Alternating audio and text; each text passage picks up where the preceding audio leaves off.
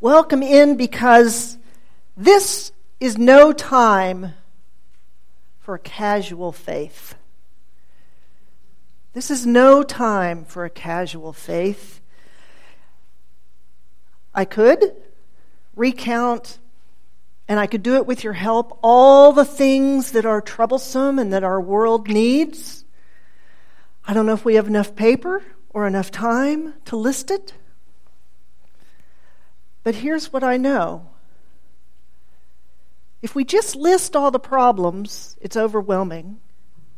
And how change happens is not with our mind always, it has to be connected to our hearts. And it has to be an emotional tug that makes us understand where we're going and why we're going together. We have to honor the bright spots first. And this church and our coming together and our being welcomed home is an incredible bright spot. And we have to build on the bright spot.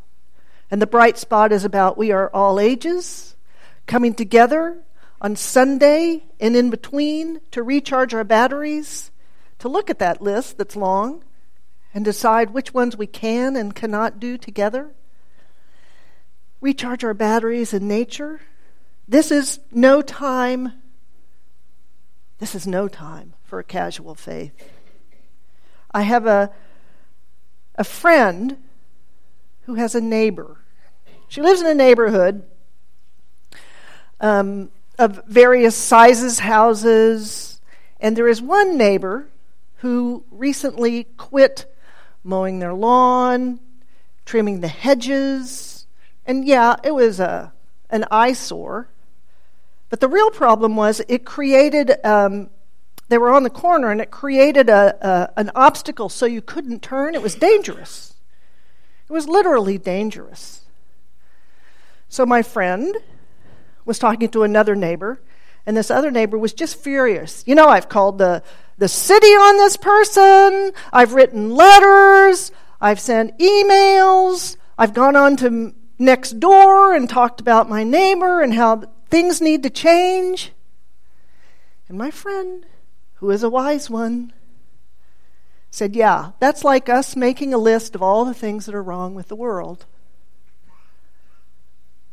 My friend said, You know, I know a little bit about that household. And rather than chiming in with, Yeah, you are so right, instead said, Huh, why do you think they're not mowing their lawn? Do you have a set of trimmers because I have a set. What if we go and just trim the one hedge that really is obstructing the way? Because that's dangerous. And let's get that done this afternoon. That won't take us but three minutes.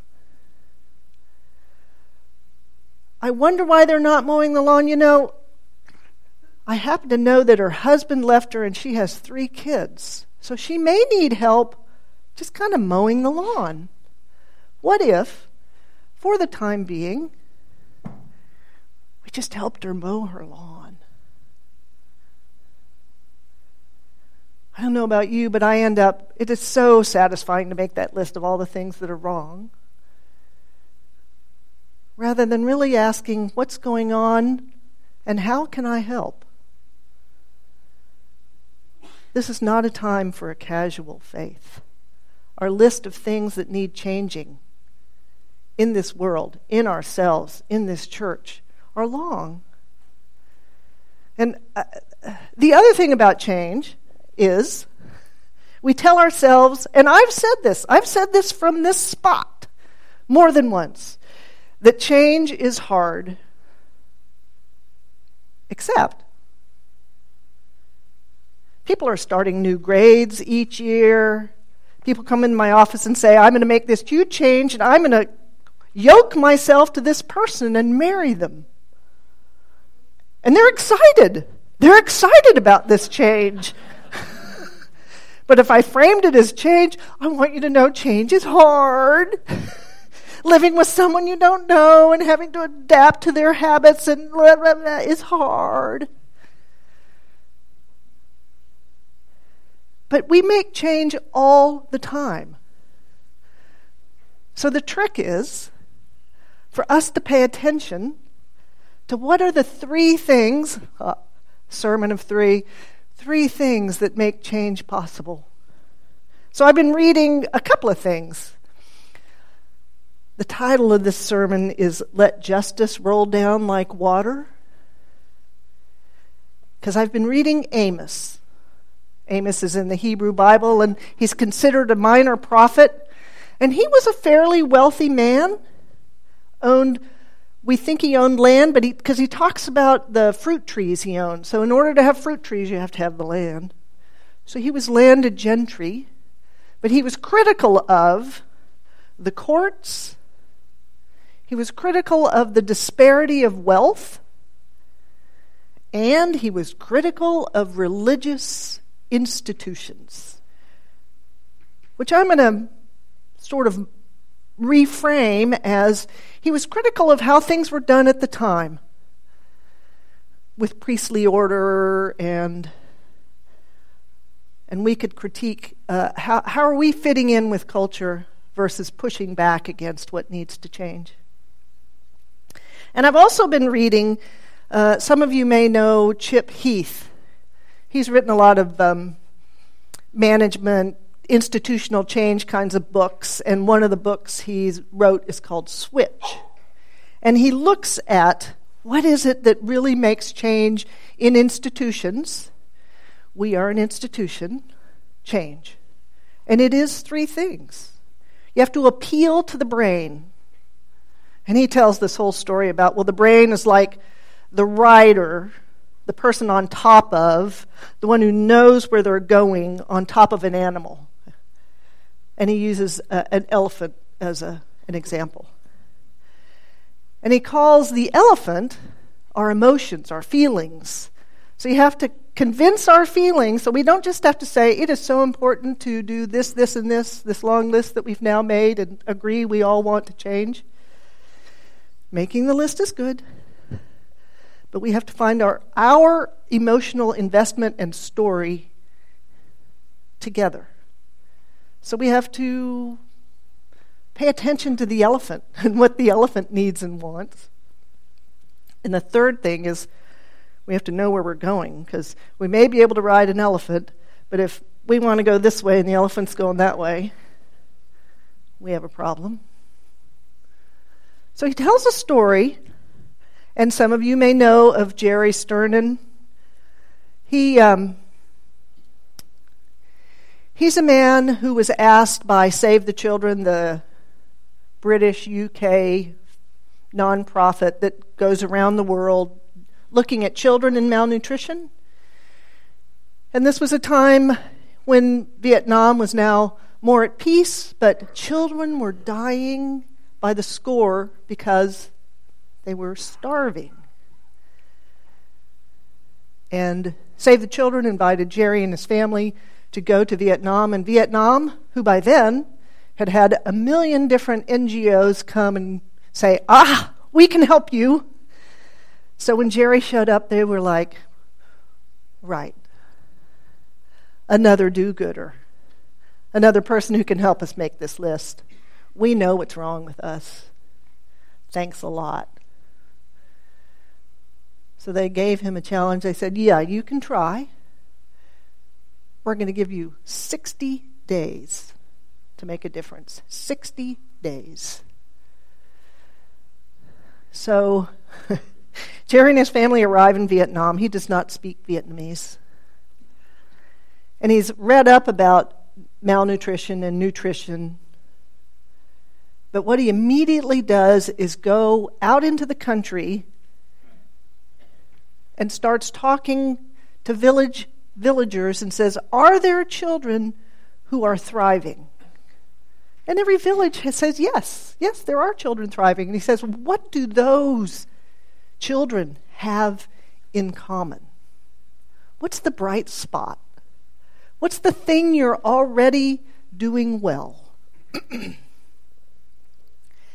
And it turns out those families had figured out how to make a combination of protein and vegetables more accessible to their children. And he helped he helped villages figure out how, in the rice paddies, to scoop up some of the little shrimp and other protein and how to pick some of the greens that were nearby to add to their children's diet. Simple stuff they were already doing, out in the fields, already feeding. And he helped them see they were already feeding their children, but that if you only give them one meal a day, they're ravenous in between. So help them see yes, you need to feed them like me every two or three hours, or I get cranky. So in 60 days, he had begun to transform what they were already doing by looking at what they were already doing well.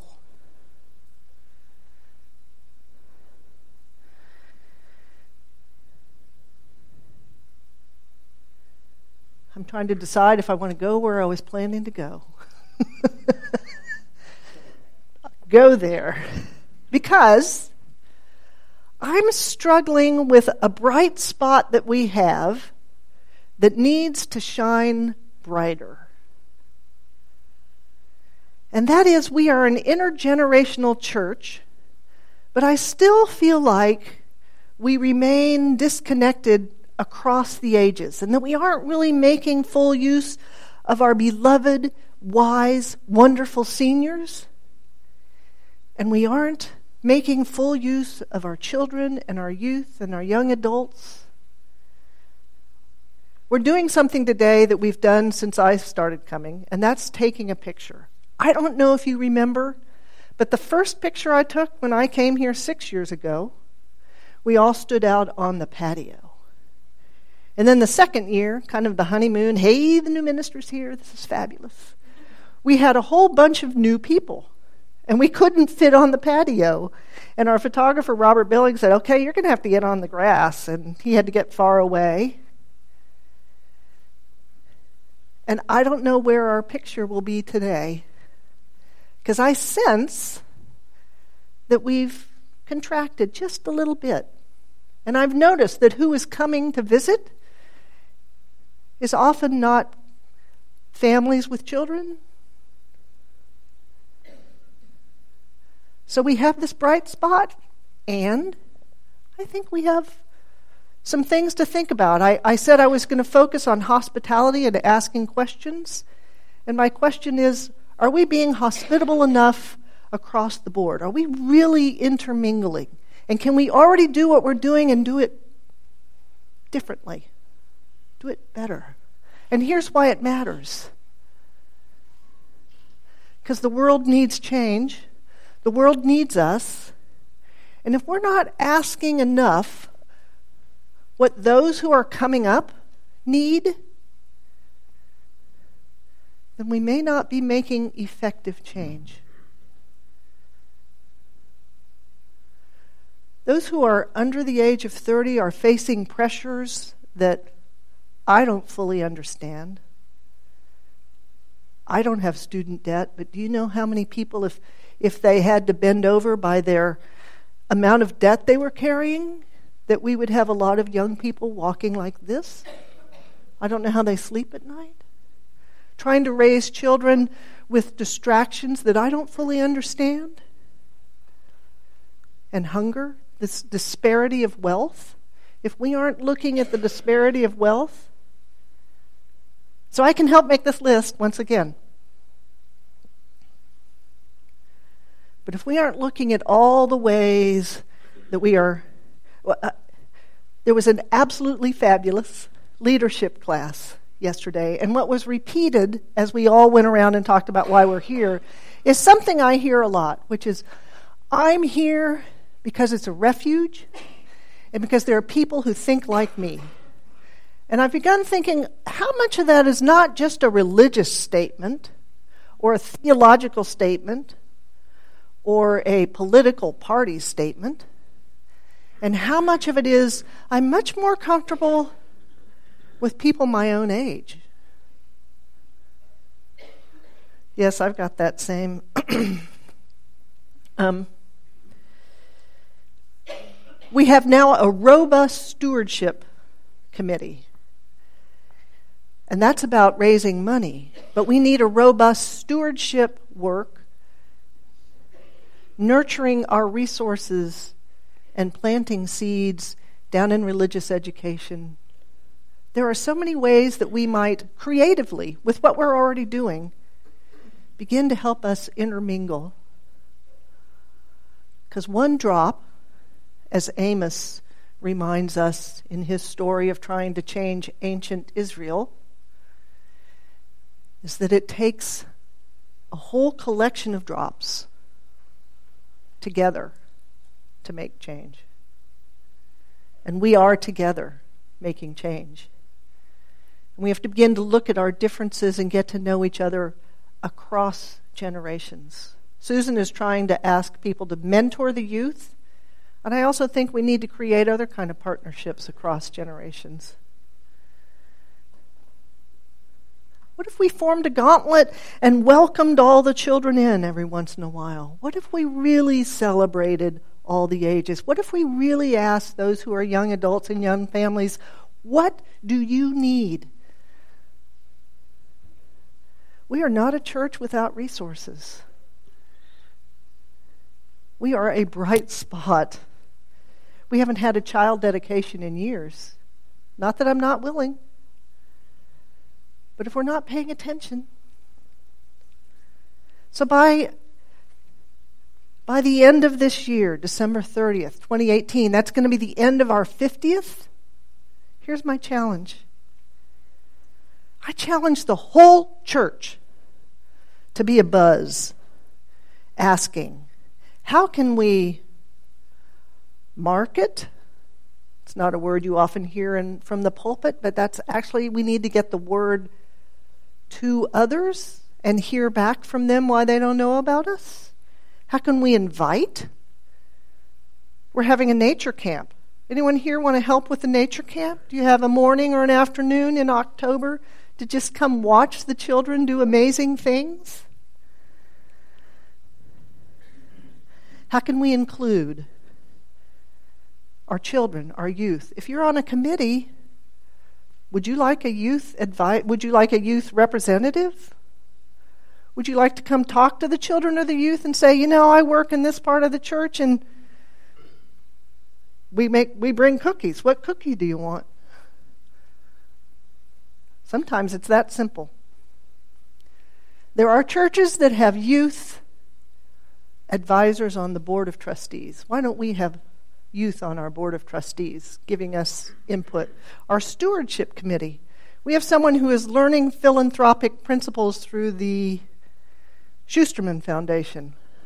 Why is she not sometimes helping with stewardship or giving her ideas to outreach and generosity? That, that stuff, simple. That's my challenge. December 31st, 2018